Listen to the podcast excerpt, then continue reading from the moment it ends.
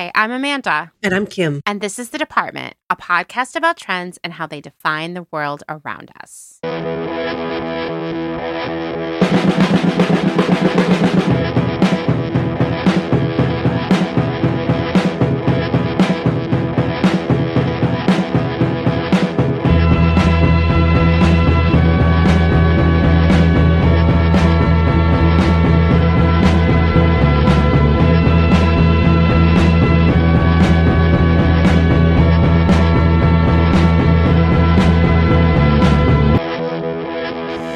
So I feel like we're really on a roll here, Amanda. Oh, we really are. I mean, we're back. We're we're finally podcasting, and we're really trying to dig deeper into everything and really look into the zeitgeist.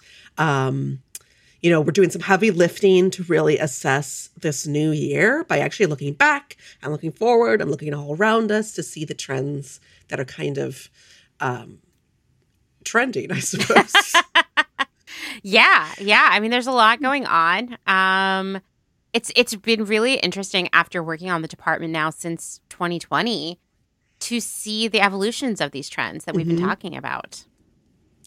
Well, you know, the last few episodes were all about trend predictions, and those are based on insights from personal research. Um, it was, you know, Pinterest trends, um, you know, predictions based on trending data points, all of those things. Um, this episode, we're actually going to take a little step outside of those predictions and look at consumer trends um, that indicate economic positions in the market landscape. It sounds boring, but it's not.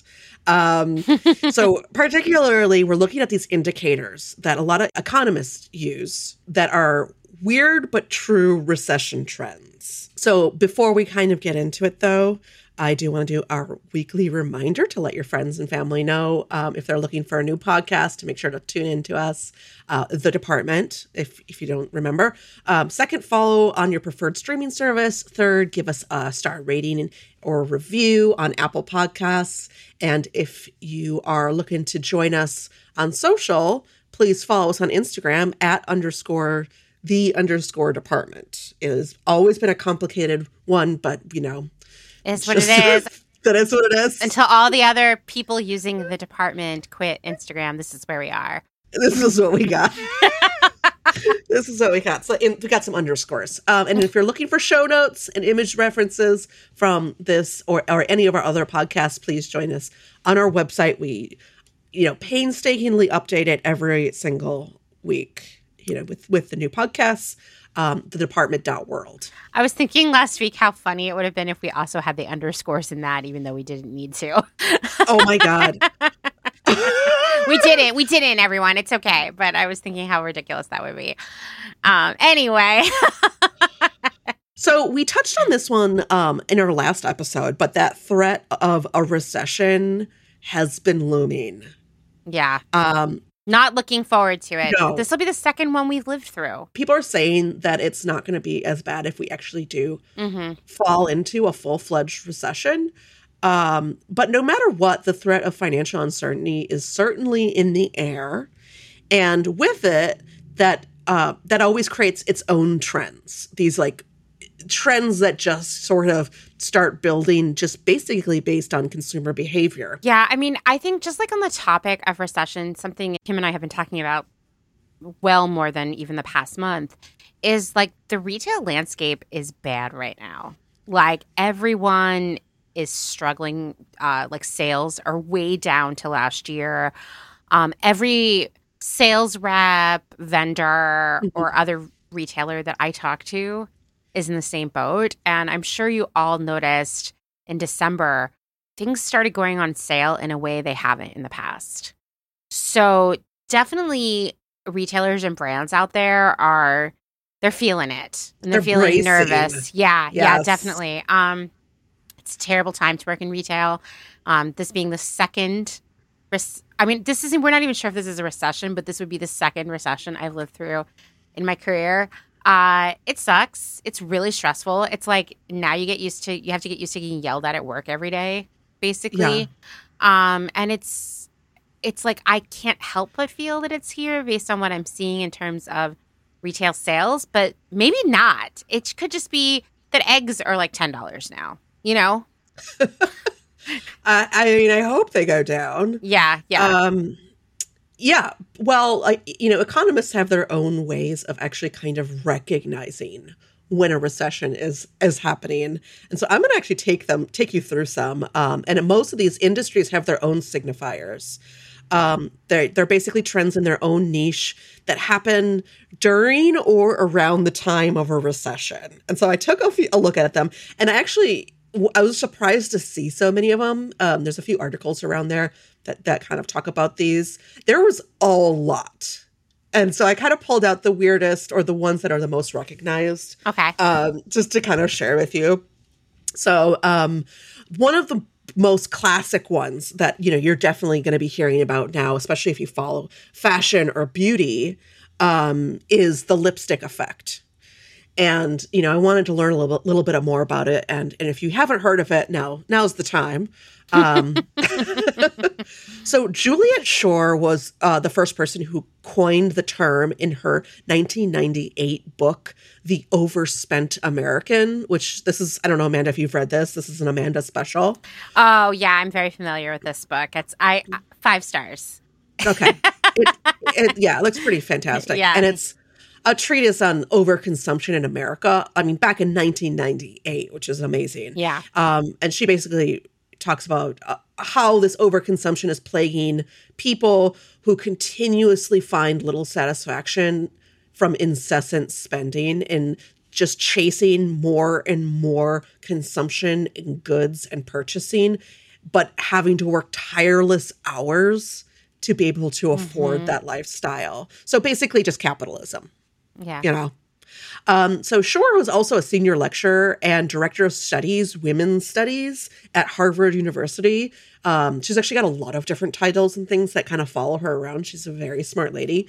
Um, she writes and lectures widely on issues of work and consumption, and found that when money was tight or uncertain, women would increase their consumption on luxury or prestige brand lipsticks that they could wear and apply in public, but then they'll cut back on other luxe beauty products that are used in the privacy of their own home, mm-hmm. like facial cleansers or eye makeup.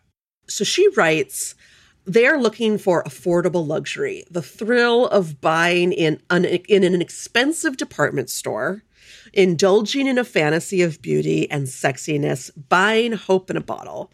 Uh, cosmetics are an escape from an otherwise drab everyday existence. And that was nineteen ninety-eight, you know, when um, going to the mall, going to a department store was actually, you know, a really important part of daily life. Um, as opposed to going to Sephora, I'm sure that that's that continues to be an exciting part of, of daily life. So um, the trend actually stayed consistent post nine eleven, mm. as well as during the Great Recession in two thousand eight, with lipstick sales seeing a boost, according to Estee Lauder. And then what's more is Sephora reported close to a thirty-five percent increase in U S online sales in twenty twenty. Stats that likely received a boost from those of us working remotely who wanted to be camera ready for all those video calls during lockdown.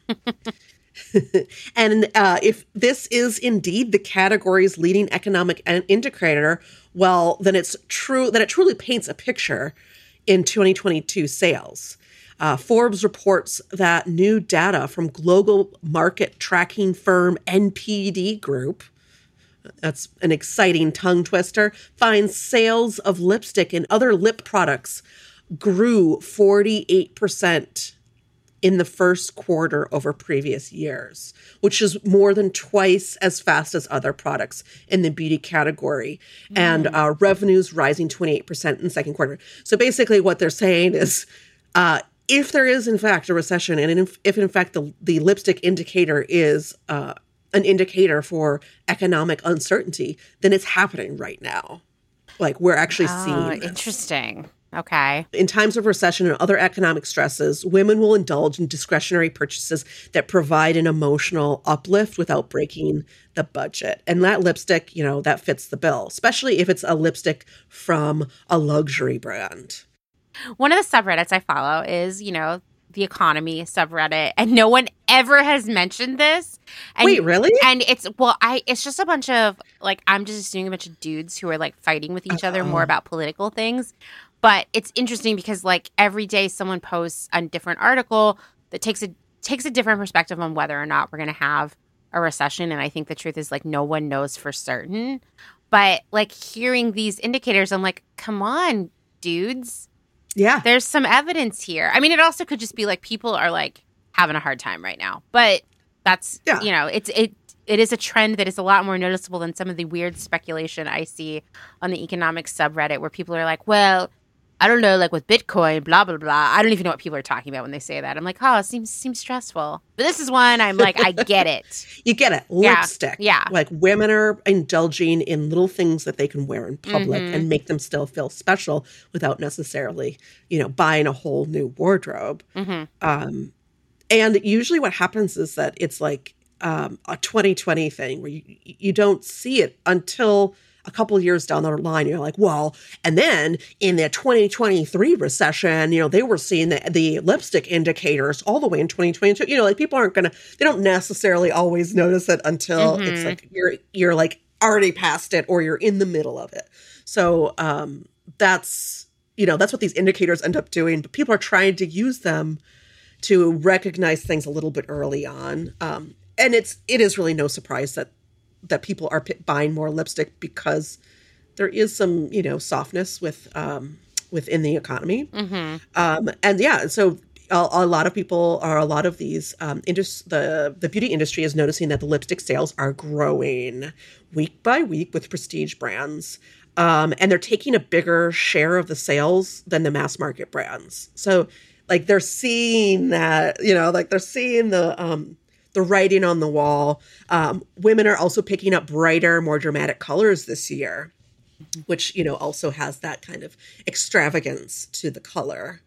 Um, and C N B C actually has a slightly different hot take on this beauty indicator.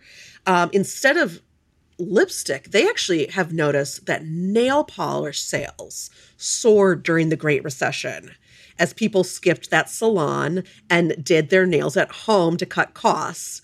Um, and it was actually obvious at both prestige brands as well as mass, mass market brands. I mean, this checks for me because that's when I was at one hundred percent Urban Outfitters and we built a, a massive nail polish business at that point. I, I don't think they sell nail polish at all anymore, but like where it, it grew so fast that we were doing like troughs of it at the cash register, you know, wow. in every color. You know, people would come in and buy ten of them.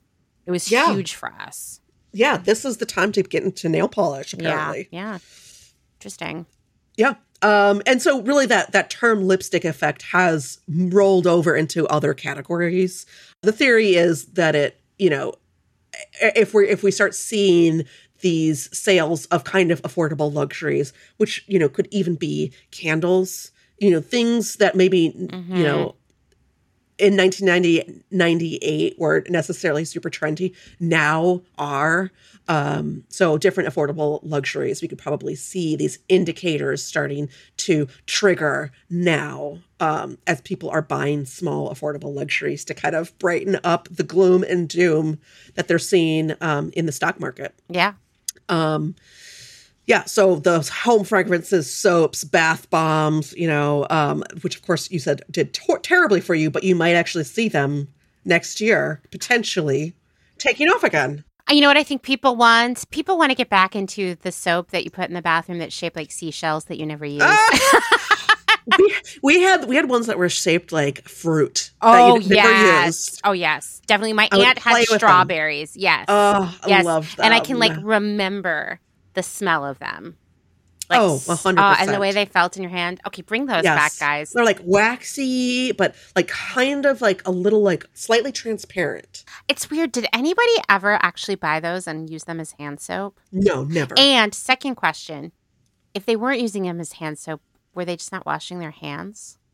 There was different soap. You're right. My grandma also had a pump. I'm remembering now. She different had soap, yeah, yeah. some uh-huh. soft soap. Classic. Yes, yeah. exactly. Wow. Anyway. All right. So the next indicator I'm going to go on to is called the hemline index. Okay. Um, and some economists have recognized this that have actually gone back way further than the nineties. And this is like literally what economists are bringing up. Um, wow. So the hemline in- index is this theory that the lengths of skirts and dresses rise and fall in line with the stocks. So during during economic hardships, recessions, and depressions, skirts have historically gotten longer, while in times of a more flourishing economic movement, we have seen those skirts get shorter. And the theory was originally first recognized by economist George Taylor in nineteen twenty-six. Um, and there's actually been quite a few examples through the years that suggest that the hemline index has actually been a rather trustworthy indicator and can even help predict future fashion trends. Mm. And I don't really think that this one's fully ironclad. Yeah. I mean, none of them are, but they are interesting to look at. Yeah. And yeah. I do think that, you know, as we get more diverse in our style, um, and as style becomes not just more democratic and affordable and just moves so quickly, I think this is going to become slightly more challenging to prove in the twenty-first century because there's like a million different hemlines yeah. that are usually running at once. Um, but um, you can see it really uh, opaquely in the twentieth century as silhouettes often tended to follow more kind of like mono styles based on universal trends. Totally. There just weren't as many options um, because we didn't have all of these other little like trends bubbling beneath the surface because everybody wasn't on like t- Tumblr, you know? Right. And Instagram and yeah. So some of the most notorious illustrations of this indicator really started in the nineteen twenties when the hemlines became more cropped and playful with that flapper look, um, mm, as yeah. well as post-World War One. Um, and that brought the Roaring Twenties, uh, which came to a halt in nineteen twenty-nine with the Wall Street crash. Mm-hmm. And it was almost like overnight. As we moved into that Great Depression, skirts literally became just, they dropped right to the ankle and became really conservative. Is it because we're worried about being cold? I'm No, I'm serious. Like, we're like, oh, God, it's going to be hard to pay the heating bill now. Is that it why? Could, it, or, it could be. I think it's just a uh, just a more serious time. Oh, yeah. I think it's just too. like consciously, you know, not wanting to be as extravagant and right. just being more conservative. Um, and then when the West saw some relief in the nineteen thirties, as we grew out of the Depression, skirt lengths started to show some sort shortening again, only to fall right back to the knee at the start of World War Two. Um, and then the U S recession of nineteen forty-nine um, was uh, ushered in by longer skirts of that Dior new look. And as we made our way into the nineteen sixties and the economy was slowly righting itself, we saw the hemlines get shorter and even saw the introduction of the miniskirt. Shorter styles stayed at the height of fresh youth-like style until the double-dip recession of the early nineteen eighties, which led to power suits with below-the-knee skirts. Um, so there's obviously a lot of other examples, but you can get the picture. And I have some images here that kind of show the hemline index as it um, reflects various economic indicators um, and how they changed um, over the twentieth century. So interesting. It is. Wow. Um, and so a duo of Dutch researchers actually wanted to put this theory to the test in their research paper called The Hemline and the Economy, Is There a Match? It's a very specific title. Um, and in their research of what they call an urban legend, uh, they found that collecting and correlating monthly data from nineteen twenty-one through two thousand nine, so that was when the other recession was happening, um, the main finding is that the urban legend holds true, but with a time lag of about three years.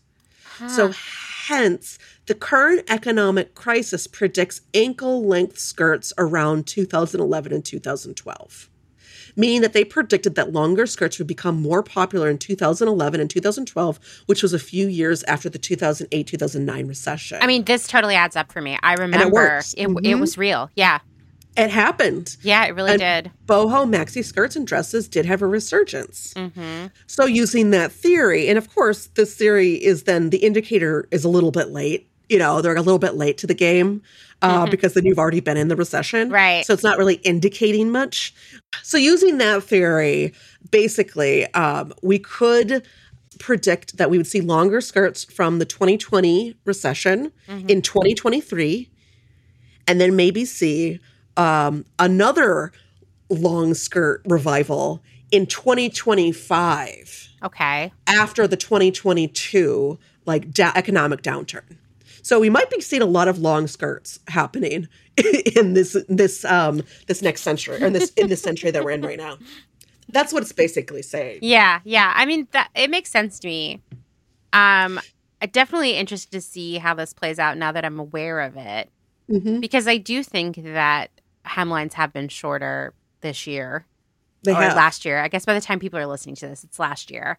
Um, and I personally love when it's a long skirt trend. So I'm, I mean, not that I love a recession at all, um, but I love yeah, a long exactly. skirt. So I guess it's a silver lining.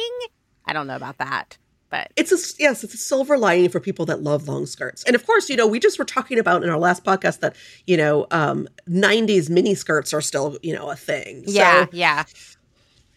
We will see. We but will we also see. Yeah. Think that fringe and soft ballet things are going to also. So you never know. We'll see. Yeah. So we might see something in twenty twenty-three. We might see something in twenty twenty-five. You never know. Yeah. Yeah. All right. The next one I think is interesting. It's called the necktie indicator. Okay. Um, and this is kind of a two-parter of indicators. Um, it's on both velocity and volume of sales as well as the silhouette. Okay. And one of the first observations on the necktie index is that in general, the more senior officers of the company wear neckties, and the more the meetings they the more meetings they attend, especially wearing neckties, the more trouble the company is in. Wow. Okay. All right. This and this is something that economists have have noticed. So if you, you know, so if you do work in an office and you see a lot of neckties, let us know, because that's an economic, that's an indicator. And that is happening at the time of, you know, economic trouble. Uh, there's all, this also trickles down not just exclusively to the C-suite. Um, when there is economic hardship, just more men in general wear ties to build a more professional air as they buckle down to work. Mm. Um, so in theory, then, tie sales will increase during times of economic hardship to react to this demand to look more professional and to keep your job. So, huh. Wow. Yeah. Um, there's another indicator about ties, and this is about the silhouette. And it says that um, ties get slimmer during bad times and brighter when the ec- when the economy then just starts to slowly recover. Um, and as as the message that your tie gives off in the business world, because, you know, obviously ties are an indicator to humans and to people in the business world of, you know, uh, you know, more minutia mm-hmm. and the correlation to the mood of the economy um, also gives off that um, that conversation to all the business people around you. So the more daring the color, the more um, economic success and prowess there are, there is, and the more um, conservatively colored in trend, the more depressed the economy is. Um, and the, you know, that men are trying to create a more, a more of a, a mature and formal statement if they're going to be um, wearing a, a a tie in a in a more economically depressed time period. It, this is such a world. It's like that's foreign to me because I've never worked anywhere where men wore ties. So if I see men wearing ties now, I'm going to be freaking out. You got to look sure. at it. I know. It's saying something. Yeah, it's interesting. Like I have we ever worked anywhere where men wore ties? I did. I did. Oh, really? Interesting. Okay. Yeah. When, yeah. Wow. I worked at I worked at DoorDash, you know, in Yes. Midtown, yes. Which would okay. have been the perfect place to actually see this demonstrated. Seriously. Like, what color are ties right now? How slim are they? How many people are wearing ties? You know, like, what's happening? I would ask all of you who do work mm-hmm. in a place where men wear ties to please report back about what you're seeing. Please do. Yeah. If you if if you live in a financial district or work in a financial district, send us some pictures. Share your insights. We want to know what the bros are wearing. Yeah. I mean, I just thought they all wore those like Patagonia fleece things now. But I know, I know. What well, color the, fleece they're wearing, does that tell a story? Dun, well, dun, dun. What we would then say is that they would be stripping off the Patagonia fleece and putting on a suit. Wow, that to, is to actually more, scary. To appear more formal. Wow, yeah. Okay. That would be the theory, is that they would be wearing more and more neck, neckties hmm. because the, they're being too casual, they're being too youthful. They need to exude a more formal and mature um, sartorial statement.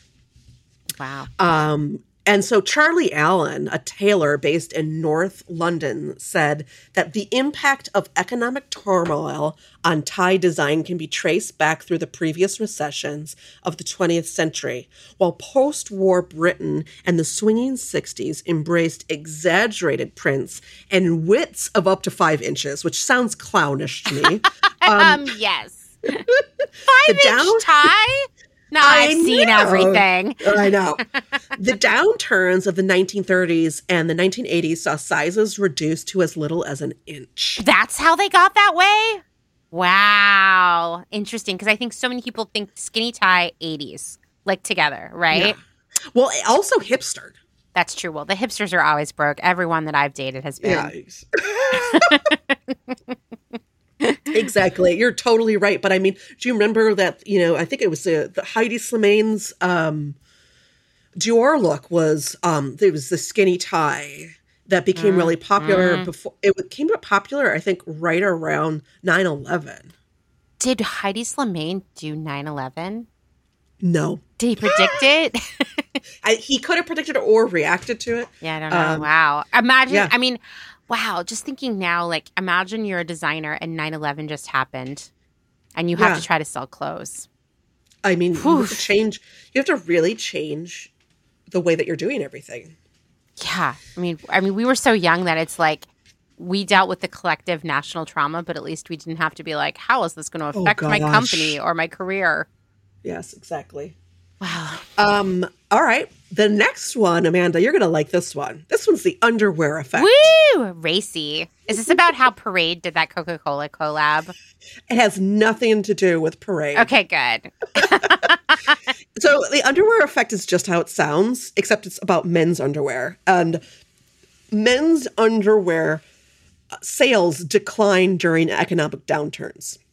And in fact, during the two thousand eight Great Recession, the head of the Financial Reserve, Alan Greenspan, actually told reporters about this and um, and followed the trend. He actually literally looked at the trend of men's underwear sales, mm. closely noting that men tend to buy less new undies when the economy is rocky because it's the last item of clothing men will replace, even if it begins to form holes. Yeah, that is true. That is true. Yep. Yep.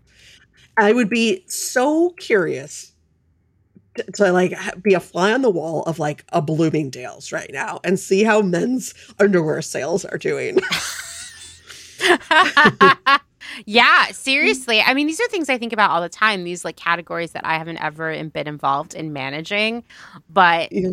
that, like, somewhere there's a buyer who is fretting about this. You yeah. know, it's like we better, yeah, we better be careful about how many underpants we bring in. Yeah, it's it's all the guys. Here it comes. We got to cut back. We yeah, cut the sales plan for yeah. underwear. I yeah, mean, they would likely know if you are a men's underwear buyer for years. You would know that this was actually probably a pretty uh, a, a pretty big um, part of your job, is to know exactly how the men's or how the economy is doing, um, and then buying to that. Yeah, that's wild. Um, So Alan Greenspan actually told N P R correspondent Robert Krulwich, uh, the garment that is the most private is male underpants because nobody sees it except people in the locker room, and who cares? Sales are usually stable, so on those few occasions where it dips, that means that men are so pinched that they are deciding not to replace underpants. And I did include a few charts for you to look at the men's underwear sales and how they were affected by the two thousand eight two thousand nine recession. Mm-hmm. Um, so you can kind of see the dips there. Um, I also included one that is two thousand sixteen to two thousand twenty-one, and there was a huge dip in two thousand twenty. Wow. So everyone's just why? sitting at home in their holy exactly. underwear. Exactly. I mean, this is so interesting because I can trace through my career, at least the first ten years of it, when we were, I was working for a retailer that also sold men's clothing, and how we would periodically be like, men's underwear is a big category for us. And then like a couple of years later, it'd be like, never mind. um, and I mean, it was definitely like following this trajectory. I think it's so interesting. It all adds yeah. up to me. I'm like, this, this indicator sense. is real. Yeah. Yeah. It makes sense. Yeah, just sitting around in your holy underwear. I mean, so am I. I. Whatever. I mean, yeah, exactly. We we all we all were. Um, and you know, we don't. I don't have any data for twenty twenty-two, and I am so curious because if this truly, if we are truly going through kind of economic hardships, and in twenty twenty-two, twenty twenty-three, I want to see what men's underwear sales are like. I, I thought you so were going to say, I want to see what men's underwear are looking like, because I don't. I don't want to see their actual underwear. Ew. But, you know, that is a good, it's a good gift to get men um, next Christmas or holidays. Because they'll be whatever. needing it. So make a They're note. Yeah, yeah. I, when I first started dating Dustin, maybe it was like the first a year, I, the second Christmas we had together, I bought him like twenty pairs of underwear. For Christmas, I was like, "Here you go, smart years of underwear," and then years. like we just replaced them, like uh, I don't know, like maybe a year ago. So, I mean, you know, I mean, it's it, it's an afterthought for guys. For it is. women, you know, it is. We yeah. definitely, you know, women definitely consider their their lingerie door. I mean, it's got a whole other name, lingerie. I mean, there's whole stores that just sell underwear, mm-hmm. you know? Yes, exactly. Yeah. yeah. Okay, so this is another one. And um, I don't know how much, pardon the pun, stock. Oh, what? I was like an economic pun? Oh, geez. Yes, it was. That was an economic pun. Um, I put in this one, and it feels a little bit like chasing the groundhog here, but um, one of the most unconventional economic indicators revolves around the Sports Illustrated swimsuit issue cover model. Okay. And I read about this multiple places. You know, because there's a lot, there's a, a lot of people reporting on these weird things. Um, and the theory suggests that the U S stock market has a great year, a booming year when the cover model is American, and then underperforms in the years that the cover model is non-American. I Not think this is this just up. superstition. I think we've, we've moved on here to superstition time. I mean, I mean, you're just imagining like all these like economists and like financial dudes running out to get the Sports Illustrated swimsuit issue and telling their wives, well, this is just so I can understand what the economic indicator is. Oh, jeez. Yeah, I don't know about that one. Well, this one's a little bit more relevant. Okay. Um, I call this, I, I actually made this name up. I call mm. this the Froza Index. Um, because the grocery store has its own indicators. Uh, you can likely imagine um, that frozen pizza can act as a financial scorecard. And mm. the same can actually be said for canned beans, boxed mac and cheese, as consumers cut costs by replacing delivery with frozen pizza and mac and cheese, and they reduce costly cuts of meat with canned beans. I mean, none of this surprises me. We've been living through nope. this since the pandemic began, even, you know? Exactly. Yeah. Exactly. I mean, remember, you um, during the pandemic, you couldn't get a frozen pizza to save your life. No, it's true. And you know what? It was interesting. I, as you know, I get onto all these subreddits where I have no business being. And one I was reading was the Pizza Hut subreddit, which is uh, particularly a deep cut for me because I can't even eat wow. anything from Pizza Hut. It's like they don't have anything gluten-free. Um oh. And people were talking about how out of control Pizza Hut prices are now. Like they are. Someone was like, I ordered two pizzas I ordered them. and like some wings, and my bill with tip and everything was eighty dollars. And I, yes. you, I was like, oh my God, you could buy eight nice frozen pizzas, like fancy yes. frozen pizzas for that. Like Amy's, Amy's frozen yes, pizza. Yes, yes. Shocking. I, I, I ordered some pizza. I have the Pizza Hut app, and every once in a while, it's really a nostalgic thing. Yeah. And luckily, Neil also loves Pizza Hut. Um, and I usually order a couple of pizzas, and then I freeze them. Mm, like smart. I freeze. Yeah, it's it's genius. But yeah, they charge for uh, a, they charge a, a delivery fee, and then every there's just like all these weird fees that just it's just like you know. any of these delivery apps now. Yeah, and it's yeah. extremely expensive. It's like sixty dollars to get two pizzas. It's ridiculous. I will say uh, Little Caesar's still a hot deal, though. If you really need a cheap pizza, this is what Dustin tells me. It's it's hot and ready, they like to say. There you go. Although Dustin, I guess he, we, we passed this uh, Little Caesars every once in a while, which I've never been to. I can't. They don't have gluten-free pizza either. Uh, and Dustin had a really traumatic experience there a few months ago where he ordered a pizza from there to pick up. I got in line. I guess I was out of town or something. I was traveling for work. And he got traumatic. in line. So he gets, it had like a drive-through where you pick it up. Mm-hmm. And he was waiting forever. And he was like, oh, my God, I got the notification that the pizza's ready. Now it's just getting cold. You know, all of these things. He's sweating. So it's almost his turn. And the car mm-hmm. that was at the window getting its pizza breaks down. Oh, my God. So no one can get their pizza. And every time we pass it, he tells me that story. But I still think that, like, you know, it's a hot deal. So go to go to Little Caesars. They've got you during a recession. I bet Little Caesars sees a massive boost during a recession. Oh, yeah, absolutely. Yeah. yeah. Not shockingly, in two thousand nine, uh, Kraft posted an increase um, in sales. Uh, as consumers turned to DiGiorno and box macaroni. DiGiorno is fancy. I do not like DiGiorno. No, me neither. I do not. It is it's nothing like delivery. No, is, I, but isn't that their slogan? Yes, uh, and it's disgusting. I yeah, don't like it at yeah. all. Um, but apparently, yeah, they had a really good year in two thousand nine. Um, and then, of course, also during two thousand nine, the value of baked beans soared by twenty-three percent in the U K as consumers fell back on the staple instead of going out for dinner. Well, I am like number one baked beans fan here, so I get it. Are are you? Yes. What do you? How do you prepare your baked beans? From a can on the stove. but, but what what do you serve with it? Well, I like to do like a British style breakfast where you have like some oh. scrambled eggs and, you know, baked beans, and then like I don't mm-hmm. know, maybe I'll like mix like. saute some vegetables or something. But when I was a kid, and this is like me, if I'm having like a, a, you know, I'm like having a really hard time if I make this for myself for dinner. My favorite meal as a child was to, you know, because latchkey child, I was pre- I was at home all the time by myself, to make baked beans, but then also make Kraft macaroni and cheese and mix them together. Oh. Oh. Try it. Wow. Try it for yourself. Mm-hmm. You'll never go back.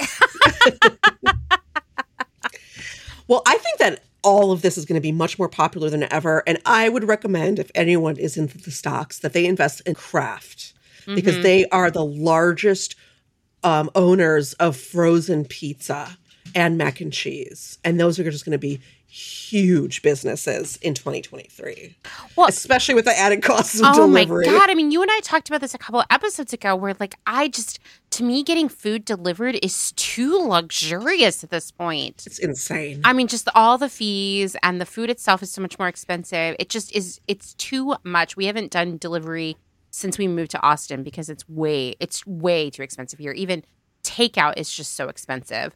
Mm-hmm. Um, I also will say that companies like Kraft, they make a lot of really nostalgic foods because for Gen X and millennials and Gen Z, a lot of these packaged foods are very nostalgic for us and mm-hmm. they're comforting. So if you're having a hard time, if you just need, it makes sense. You're going to go make some Kraft macaroni and cheese, or like I've had friends, there's that one pizza that is all, well, it used to be like three dollars or something. I can't think of the name of it. It's terrible. It's like Tombstone? No, it's even cheaper than Tombstone. Jack's. Even cheaper than that. It comes in a box, and it's like the mm-hmm. cheapest pizza money can buy. And, uh, you know, I have friends who, like, that's their go-to if they're having a bad time. Here, I'm going to look this up. What's the cheese- cheapest frozen pizza? Tombstone's my favorite. Uh, yeah, Tombstone to me is very classic. Or you get your – oh, I know. It's – is it Totino? No. Is it Totino's?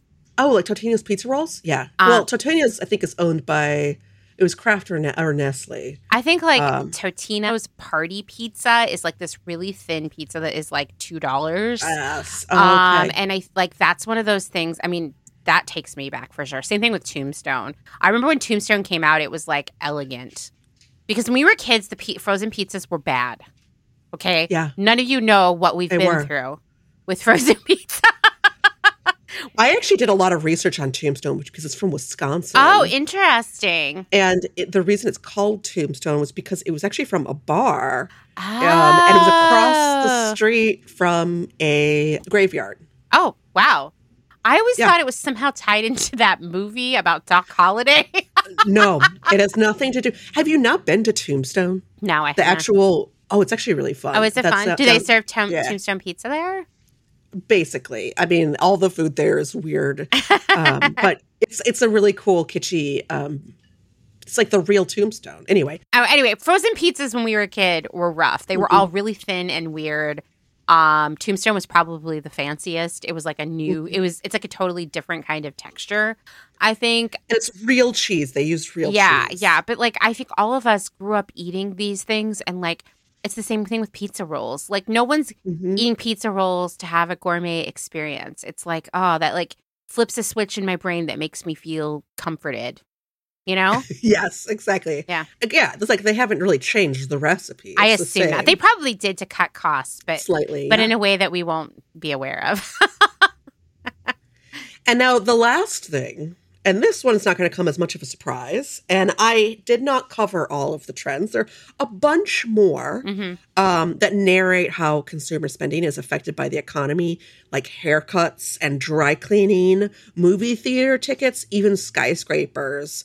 Um, what, do we, like, know, start tearing them down or something? No, I'm just kidding. Oh, they – you know, I didn't really dig into it, but I think that they get taller during times of, like, booming economy. Makes sense. Makes sense, mm-hmm. yeah. Yeah, more and more being built. Um, and so you kind of, you know, recognize it. And, like, there's less and less haircuts. People um, steer clear, clear of di- dry cleaning. They steer clear of going to the movies, um, you know. Pretty obvious indicators, you know, that you don't really think about. But one of the most reliable indicators, according to economists, is champagne sales. Hmm. You mean like Andre? Yep. Yeah, yeah, just no, not like Andre. The New York, the New York Times even reported that with it's got ninety percent accuracy that the amount of French champagne that Americans consume has predicted the average American income one year later. And with good reason. So champagne is the universal signifier of celebration and good times, as well as a luxury splurge product. So it makes sense that consumers uh, pop open bottles when they feel financially confident and swap down to other libations when times are tougher. Uh, champagne consumption rose to twenty-three point two million bottles in two thousand six. Uh, before crashing to just about half that by two thousand nine, according to Bloomberg. Wow. Um, you know, and the Nielsen I Q data indicate that in twenty twenty-two, sales of sparkling wine have been down every month from the previous year. So that definitely has a pretty obvious indicator. I mean, it's interesting to me because, you know, another thing, if we, I'm sure if we could see this on a line graph, we would see a similar thing is that, like, you know, champagne is a big part of, like, brunch culture. Yes. And I guarantee people are not going out for brunch this year. Yes. You know, um, it's probably so expensive and restaurants are really struggling anyway. And people probably don't feel safe in all situations doing that. And I think everybody also has, like, gotten really accustomed to just, like, being at home in a weird way. Mm-hmm. I think about going back to my old life, which I haven't had in a long time, where I'm always hanging out with people and I start to get anxiety. Yeah, you know? I do too. Yeah. I absolutely one hundred percent agree. Mm-hmm. So what can we take away from all these indicators, Amanda? Well, if you go to the grocery store and you see the pizza aisle looking a little slim pickings, or if you see grocery carts full of beans and Kraft mac and cheese, we might be heading toward a recession. And actually, I did go to the grocery store recently, and the pizza aisle was looking a little slim. Yeah, me too. Me too. So that's already, you're seeing some indicators.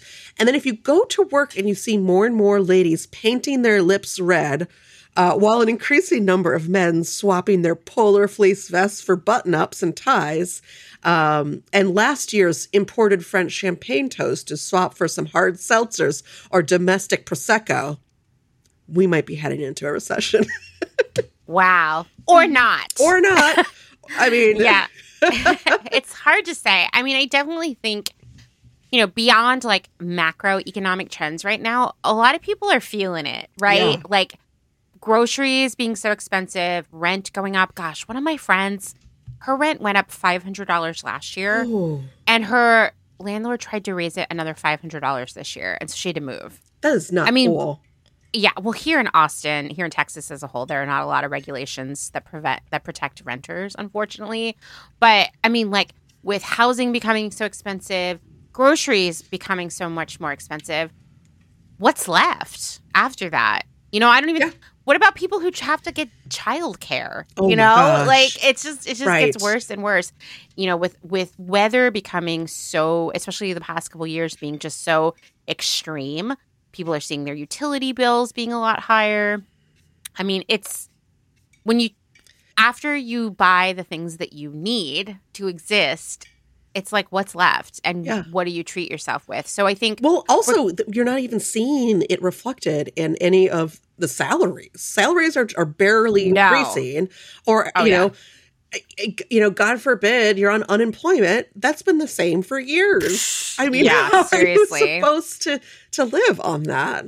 Yeah, I mean, I think that more and more we're all becoming more aware of the inequities, like yes. both social and economic. Here in the United States and just, you know, in the world as a whole. Um, but I think right now we're getting into like peak, everything is going wrong. Yes. Did you watch White Lotus? You yes, did, right? I did, yes. Yeah. Uh-huh. Something that I kept thinking about from White Lotus, among many things, was the one guy, the British guy. What was his name? Wait, which White Lotus? The first one? The new one. The new one. Have you seen the new season? Yes, I have. Season two. Okay. What was the guy? He's like the British guy. The young one? Yeah. What was his name? Oh, I, I couldn't tell you. Anyway, he was having that conversation with the girl where he was saying, you know, we live in the best time to be alive in the history of humankind. Like, so why not enjoy it? Right? He's like, you know, we aren't out there like dying of cholera and, you know, living in caves and we're not in wars, although that's not true either. I mean, he was saying, like, actually, it's, like, a pretty great time to be alive.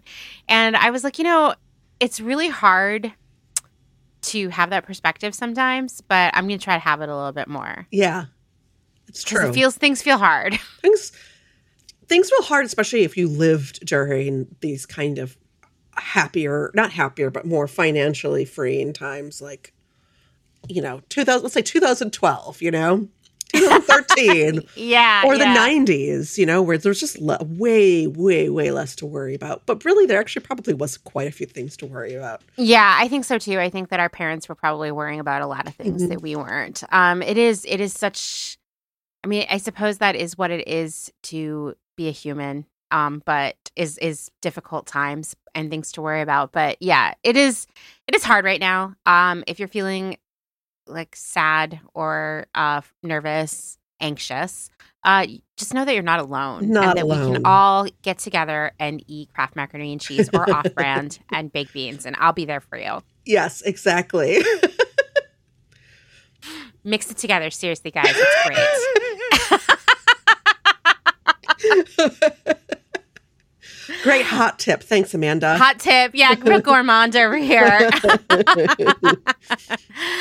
All right. Well, I guess that's all we have for this week. Um, so thank you, Kim. That was very educational. Um, I can't wait to hear what everybody else is seeing around them. Mm-hmm. Um, send your pictures of empty pe- frozen pizza aisles to yeah. us. And if you see any other recession trends, let us know.